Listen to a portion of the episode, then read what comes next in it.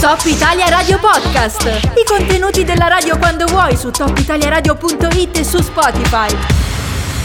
Come vi ho anticipato, domani, venerdì 23 aprile, tornano le manifestazioni in piazza, anche ad Aosta, e ci sarà tutto il settore eh, della somministrazione, diciamo la filiera della somministrazione, eh, più il terziario. Oggi siamo in compagnia intanto di due esponenti, uno eh, del mondo dei maestri di sci, l'altro del mondo della ristorazione. Do il benvenuto a Luca Garbarino, buongiorno. Buongiorno a tutti, buongiorno ai radioascoltatori. E a Luigi Macri, buongiorno. Buongiorno a tutti. Beh, Luigi l'abbiamo già sentito diverse volte, non stiamo neanche a rispecificare chi è, ma insomma lui ha un locale che si chiama eh, Bistro Central, giusto? Corretto? Sì. Esatto, esatto. Si trova proprio qui a due passi dalla sede eh, di, di, Top Italia Radio. Partirei quindi da Luca Garbarino, maestro di sci, intanto per chiederti Luca, ehm, in, in, tutto quello che sta succedendo no, da un anno a questa parte, tu questo inverno immagino non abbia praticamente lavorato, anzi quest'anno non hai praticamente lavorato. No, è, è evidente che la nostra categoria, quella dei maestri di sci, quest'anno è stata penalizzata forse più di tante altre pur nella difficoltà totale sia ben chiaro perché noi abbiamo davvero perso il 100% del nostro fatturato. Ecco 100% a fronte di questo meno 100% tu hai ricevuto dei compensi un, un aiuto qualcosa? No ad, ad, ad, oggi, ad oggi, no. Ma zero oggi, proprio. Oggi zero io personalmente totale. zero e poi chiaramente anche all'interno della nostra categoria ci sono diversi modi eh, per poter esercitare questa professione. Io personalmente ad oggi non ho ricevuto niente e sono in piazza proprio essendo in piazza, sono sempre stato, proprio per esprimere questo mio disagio che non è solo è economico ma è anche psicologico e ormai anche fisico perché stiamo parlando di un'attività che si svolge all'aria aperta quindi adesso aprono, no? fanno aprire le attività eh, diciamo all'aperto queste cose, cosa più della, del fare maestro di sci che si svolge all'aria aperta per mesi all'anno? Sì. Cosa c'è di più sano di questo, mi eh. viene da dire? Sì, no? quello, quello, adesso io faccio un po' l'avvocato diciamo del diavolo, no? si rispondeva quando si diceva questo, non è tanto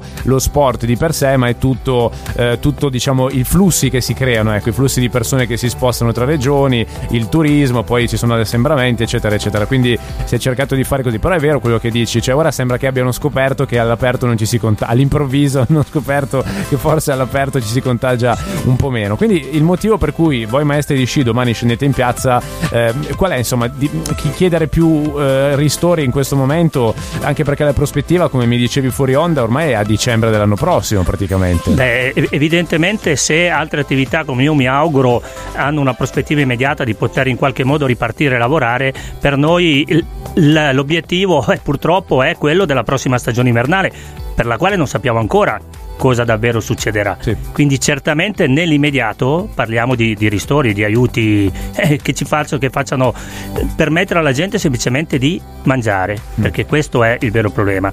Io porto sempre nelle manifestazioni, anche quando sono stato ricevuto, porto sempre l'esempio di una famiglia, marito e moglie, che svolgono la professione di maestro di sci. Mm. Mi chiedo, hanno dei figli, mi chiedo come fanno ad andare avanti a poter vivere. Io ho letto in questi giorni che c'è stato uno, uno stanziamento insomma, a livello regionale di 70 milioni di euro, se non sbaglio, no? che dovrebbe essere destinato anche e soprattutto alle categorie colpite, falcidiate in quest'inverno che di fatto non c'è stato. Magari quello può essere un aiuto. Voi oggi, anzi domani andate a manifestare, credo anche sotto la regione, per parlare con la politica regionale. Insomma, a loro chiedete di fare ancora di più. Mm, questi 70 milioni stanziati vi hanno un po' eh, rassicurato, un minimo?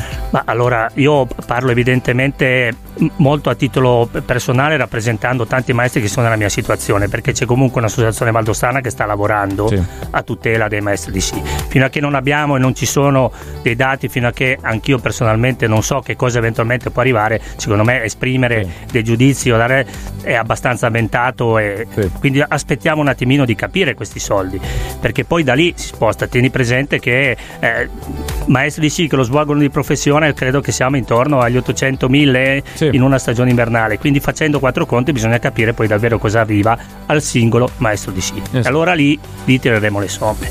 Io sono stato gentilmente ricevuto dall'assessore competente al quale ho chiesto una cosa che non so quanto possa essere chiaramente realizzabile ma che va verso un aiuto ai maestri di sci quelli che lo fanno di professione, perché di questo sto parlando soprattutto, che sono quelli più penalizzati quest'inverno, ho chiesto se fosse possibile per questa stagione estiva essere assunti nei cantieri forestali. Mm. Tieni presente che molti maestri di sci hanno già la loro attività, perché non si vive solo di maestro di sci. D'estate hanno delle piccole imprese, c'è chi fa l'elettricista, c'è chi lavora nell'impresa familiare, ma qualcuno si ritrova davvero senza lavoro. A piedi, come si suol dire. E allora questa potrebbe essere eventualmente una proposta, dopodiché spetta chiaramente a chi di competenza trovare il modo per poter realizzare questa mia richiesta. Eh, vado da, da, Luigi tra un attimo, tempo di ascoltare un brano di, di Jason Derulo, poi rientriamo così parliamo anche del discorso eh, ristorazione, visto che la notizia forse eh, più importante, insomma è proprio molto fresca di ieri sera sull'estensione del coprifuoco fino al 31 luglio, almeno oggi. Rihanna, nah. always. Allora passiamo a Luigi Macri del Bistro Central, ristoratore. Luigi ti chiedo un commento a caldo proprio sulla notizia più fresca, cioè l'estensione del coprifuoco sempre alle 22, però fino al 31 luglio con possibilità di, eh, di cambiarla questa cosa, perché se i dati lo consentiranno credo eh, che si cambierà. Però ecco una prospettiva di fare anche l'estate col coprifuoco. Ehm, io mi metto nei panni di un ristoratore, poi correggimi se sbaglio, no? Ehm, ti fanno formalmente aprire la sera per fare la cena, però dopodiché ti danno la mazzata del coprifuoco fuoco alle 22 che d'estate sembra un po', un po' un controsenso. Cioè, qual è il tuo stato d'animo in quanto ristoratore di fronte a questa notizia?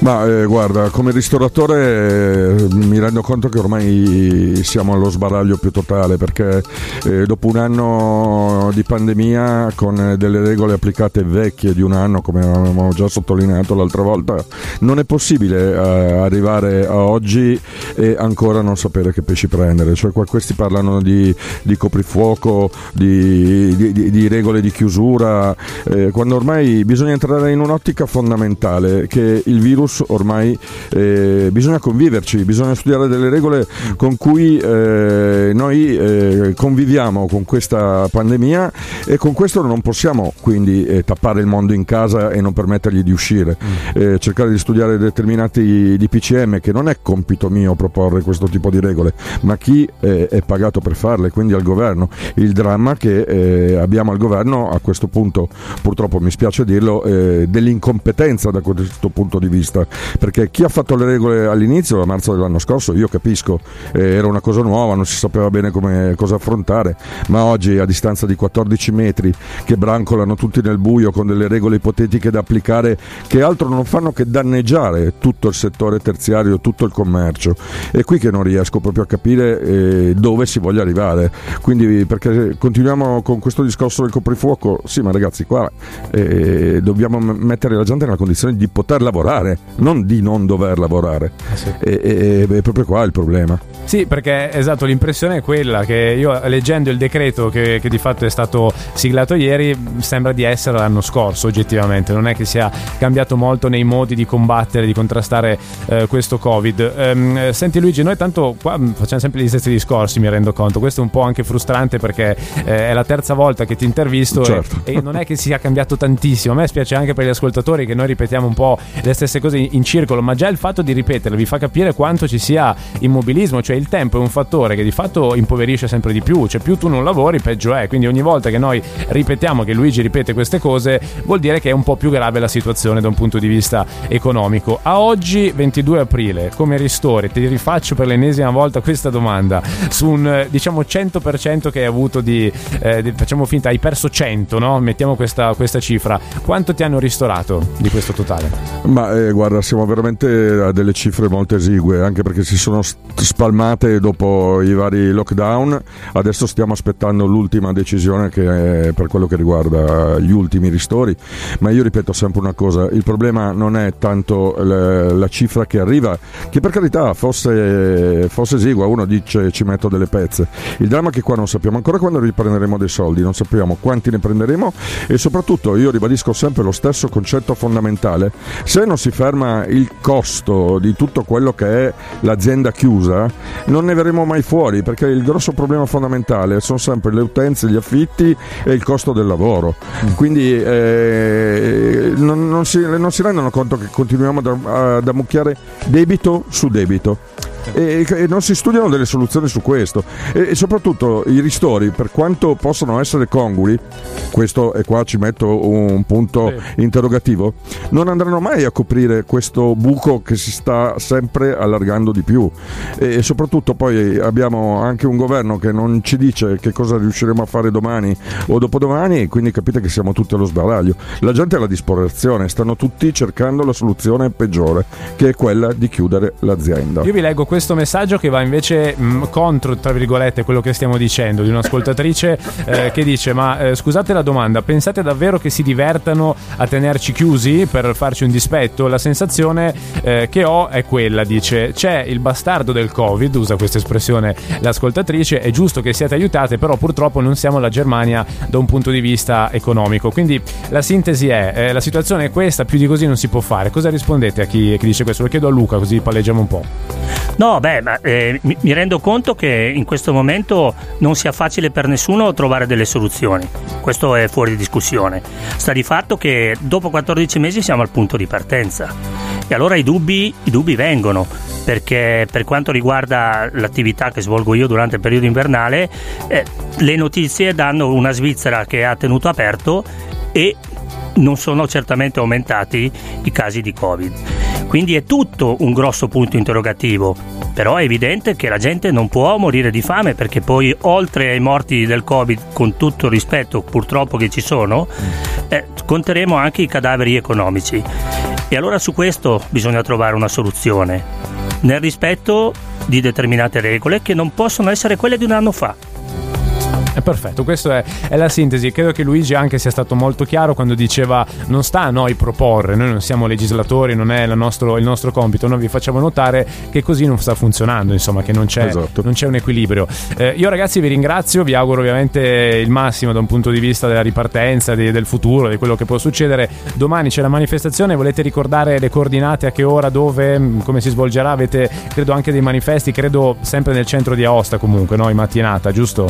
Sì, la manifestazione si terrà in piazza domani mattina alle 10.30 e niente, vi invitiamo tutti a darci un sostegno, a partecipare perché soprattutto una grossa cosa fondamentale bisogna mettere in atto, bisogna eh, avere delle regole precise, sicure, capire che cosa dobbiamo fare perché tutto quello che ci viene, proprio ci è stato proposto in questi giorni, sinceramente eh, non fa altro che rendere pessimistico il prossimo futuro. Vi ringrazio, grazie Luca Garbarino Marino, maestro di sci, grazie a Luigi Macri del Bistro Centrale, ristoratore, 30 grazie secondi, poi altri due eh, esercenti barra lavoratori che ci raccontano il loro punto di vista. Grazie a tutti.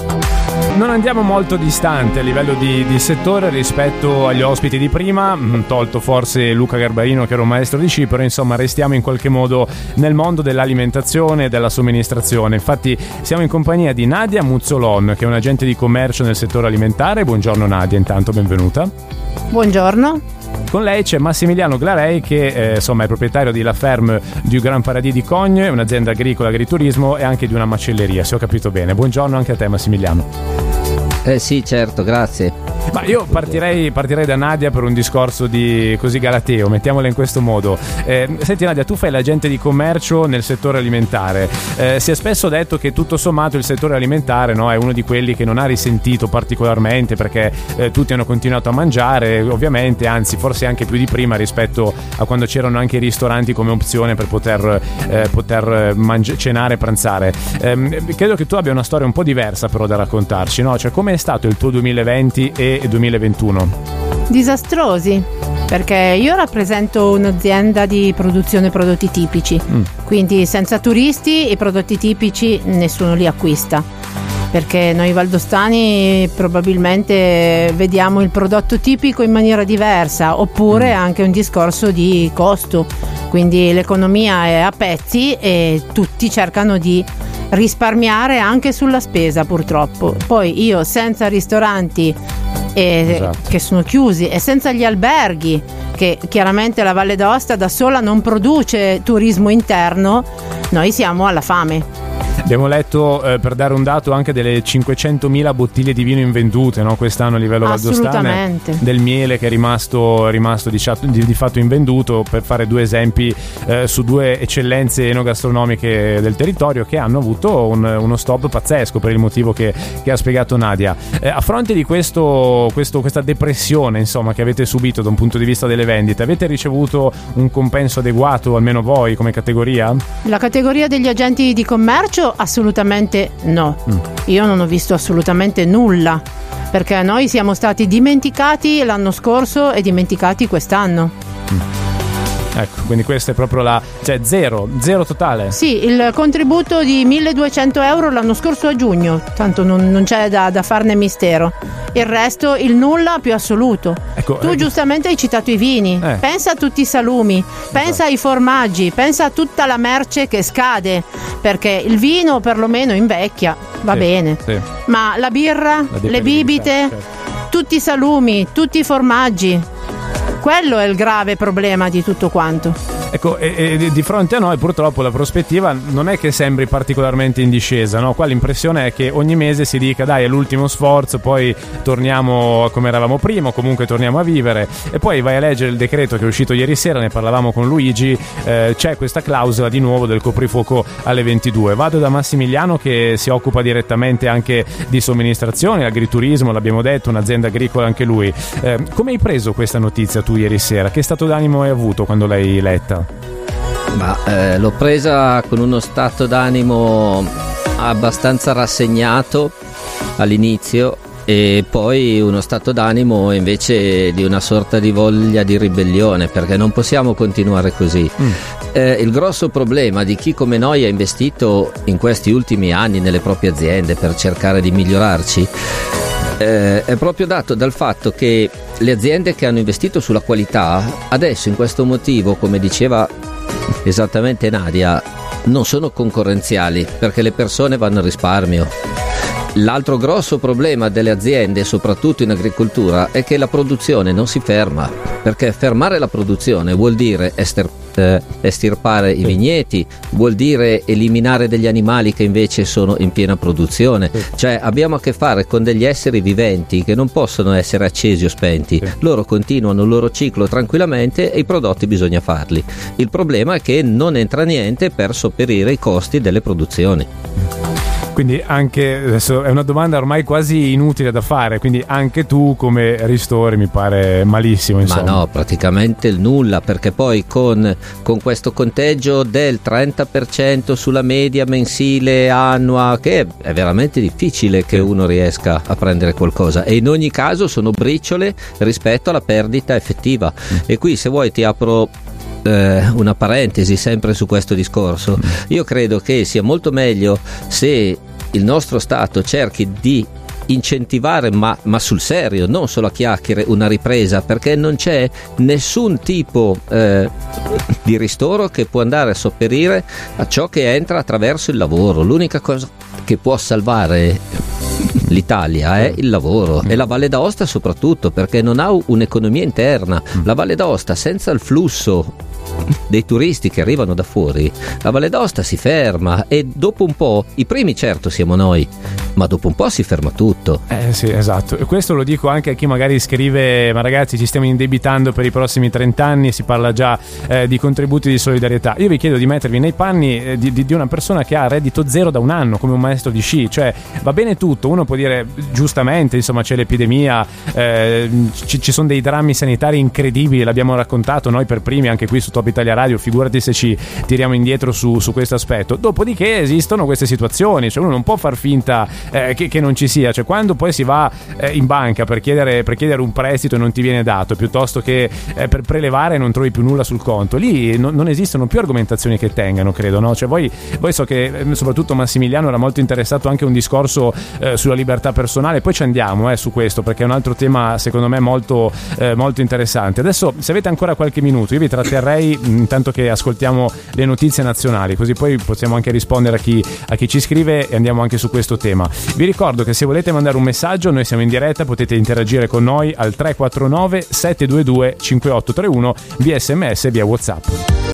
Adesso, adesso, gli ospiti mi vedono ridere, ma non, eh, non, per quello di cui stiamo parlando evidentemente, ma per un video che, che, ho, che, ho, appena scoperto dove c'è anche Massimiliano insieme all'ospite che avremo tra pochi istanti, eh, dove si fa un po' di ironia diciamo sull'incoerenza che c'è in questo momento, no? Insomma si dice beh è tutto chiuso, eh, negozi chiusi, ristoranti chiusi eccetera, però poi apri i giornali e leggi annunci di massaggiatrici, insomma di, di professioni che, che, francamente sono tra le più, tra le più insidiose ecco per quanto riguarda il contagio. Adesso scherzi a parte, io volevo eh, fare una domanda a Massimiliano in questo caso, no? perché so che tu sei anche molto attento eh, a un discorso anche se vuoi di principio, no? oltre che quello pecuniario molto materiale che abbiamo già fatto. Eh, il, il, discorso della, della, libertà individuale tutto sommato, no? so, è un argomento molto delicato in un momento d'emergenza come questo, eh, si sentono termini da, da guerra quasi, come coprifuoco, lascia passare, eccetera, eccetera, però so che tu su questo hai un punto di vista molto, molto personale. Ma sì, eh, io credo che la nostra libertà personale sia uno dei capisaldi, dei fondamenti della nostra società a cui non possiamo rinunciare per nessun motivo al mondo. Mm. Questo vuol dire semplicemente che chi si ritiene una persona fragile, chi ha paura del contagio, chi teme per la sua salute è giusto che faccia ancora moltissima attenzione e che rimanga in casa. Mm. Ma dall'altra parte vuole anche dire che chi si sente di uscire, chi si sente di lavorare al ristorante, chi si sente di aprire, chi si sente di riprendere la propria vita, credo che abbia tutto il diritto di farlo farlo. Credo che in questo momento la voglia di ritornare a vivere debba essere più forte della paura di morire. Mi sembra molto semplice e scontato, così non è quel video provocatorio, spero divertente, non volevamo sì. offendere nessuno, l'abbiamo fatto io e Gian, ma proprio per stabilire che non è vero che è tutto fermo, che è tutto chiuso, c'è, c'è un sacco di movimento, soprattutto in cose non in con- che non sono sì. controllate in realtà. Esatto. Quindi mh, mm, mi sembra così ovvio che però non succede. Eh, ti, ti faccio un'obiezione a questa, questa, domanda, come sempre cerco di, di, creare un po' di contraddittorio. Eh, se, se, tu lasci libertà ai giovani, tra cui peraltro penso di potermi ancora inserire anch'io, insomma, quindi parlo anche per la mia diciamo, categoria anagrafica, eh, se lasci la libertà di, di, fare un po' quello che vogliono, no? a chi statisticamente è meno colpito a livello grave dal virus, eh, fai circolare di più il virus. Quindi o segreghi totalmente i fragili dalla società, non li fai più avere relazioni con, il resto del mondo, oppure è un po' controproducente forse questo discorso. Che dici? Uh, allora ti rispondo con una riflessione. Uh, apriamo un po' la pagina sul mondo della politica di chi ci gestisce. Io credo che chi ci gestisce deve avere anche un po' uh, la dote della preveggenza, se così vuoi dire, no? perché fare le scelte a bocce ferme è facile, fare le scelte dopo e tirare le conclusioni è facile. Io credo che invece bisogna saper fare le scelte giuste prima. A mese di novembre eh, il direttore degli impianti sciistici del comprensorio di Zermatt rilasciato un'intervista ha detto non capisco perché in Italia non aprono le piste di sci. Mm. Ok, ci sta, era la sua idea, in Italia c'era un'altra idea. Adesso è uscito che i dati del contagio svizzero sono uguali se non inferiori al nostro. Quindi chi ha visto lungo? Con le piste aperte. Con le piste aperte. Allora, eh, tutti i soldi che adesso serviranno per indennizzare i lavoratori del comparto sciistico e tutti gli impianti, le società e tutto quello che ha subito un danno si potevano utilizzare invece per incrementare il nostro sistema sanitario. Quindi dici era anche una Sono scelta, scelte, era anche una scelta dici, più furba, da un punto più logica, da un punto certo, di vista eh, certo. dati alla mano col senno di poi. Dici, col certo, senno di poi. Era, era, evidente che era così. Eh, un'ultima battuta con Nadia prima di far eh, entrare l'ultimo ospite, diciamo un po' dulcis in fondo. Lui è tra i più, tra i più accesi, tra i più anche eh, pittoreschi, se vuoi, no? di, questa, di, questa, protesta. Eh, so che tu domani, Nadia, sarai in prima linea no? su, su, questo tema e su tutti i temi di cui abbiamo parlato. E, ehm, eh, sarai tra quelli che parleranno, credo, anche alla manifestazione. Eh, ci vuoi fare una piccola anticipazione di quali sono ehm, i, proprio i temi principali che toccherai? Una cosa, anche solo, una battuta al volo.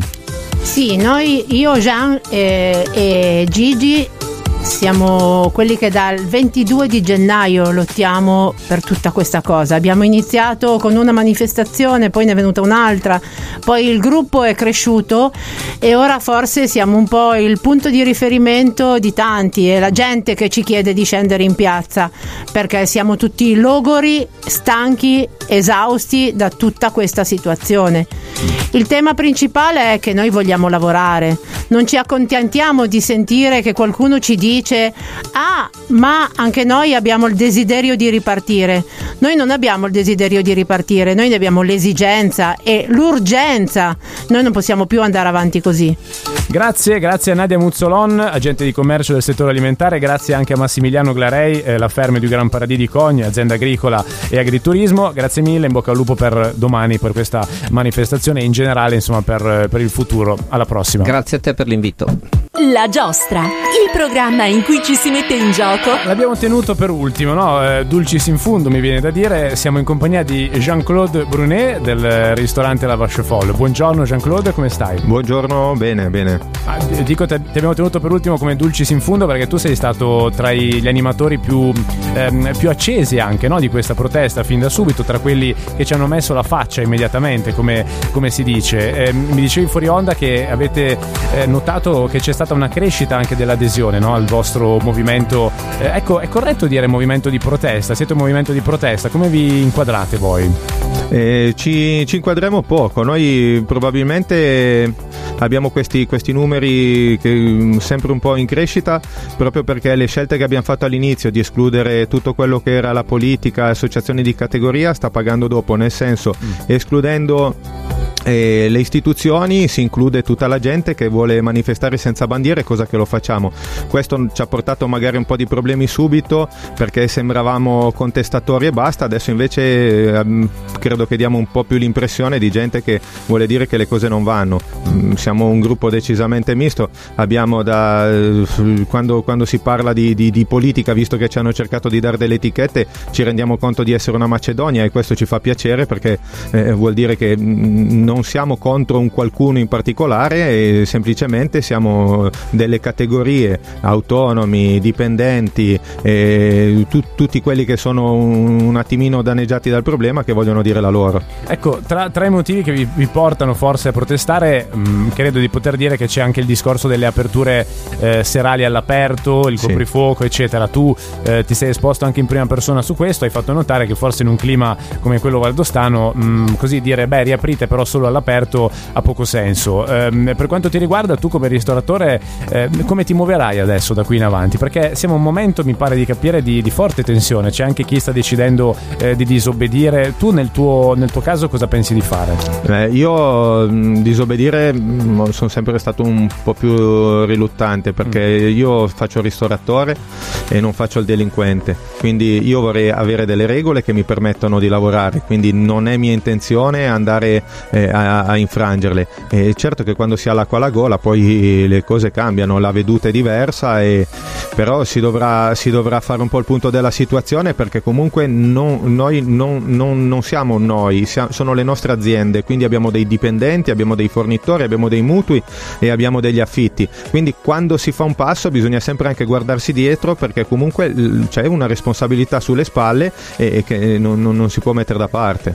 Domani l'appuntamento quindi è in piazza al mattino ci diceva Nadia intorno alle 10 e mezza, giusto? Sì, noi eh, vediamo di arrivare verso le 10, preparare tutto quello che dobbiamo, speriamo che ci sia, ci sia tanta gente perché l'unica arma che abbiamo a disposizione è comunque mettere pressione. E quando si dice che non serve andare in piazza, che non serve a niente, io capisco che tanta gente può essere stufa, però a stare a casa sicuramente serve ancora meno, quindi un, un, un movimento di piazza eh, che eh, rispetta le regole come abbiamo sempre sempre fatto e secondo me è una cosa, una cosa che è da fare. È un, un, un, non si può far finta di niente, non si può dire che le cose vanno bene. Ci sono delle, delle, delle contraddizioni nelle leggi e bisogna, bisogna, far sì che queste contraddizioni escano. Grazie, grazie, grazie allora a anche a Jean-Claude a Brunet, voi tutti. Da Vasce Folle, domani manifestazione in piazza della filiera della somministrazione più il settore terziario.